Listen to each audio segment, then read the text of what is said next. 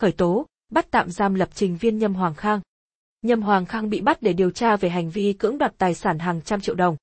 Ngày 4 tháng 10, nguồn tin của VOV, VN xác nhận, Cục Cảnh sát Hình sự, C02, Bộ Công an đã tiến hành khởi tố, bắt tạm giam lập trình viên Nhâm Hoàng Khang, 34 tuổi tại Cần Thơ, để điều tra về hành vi cưỡng đoạt tài sản.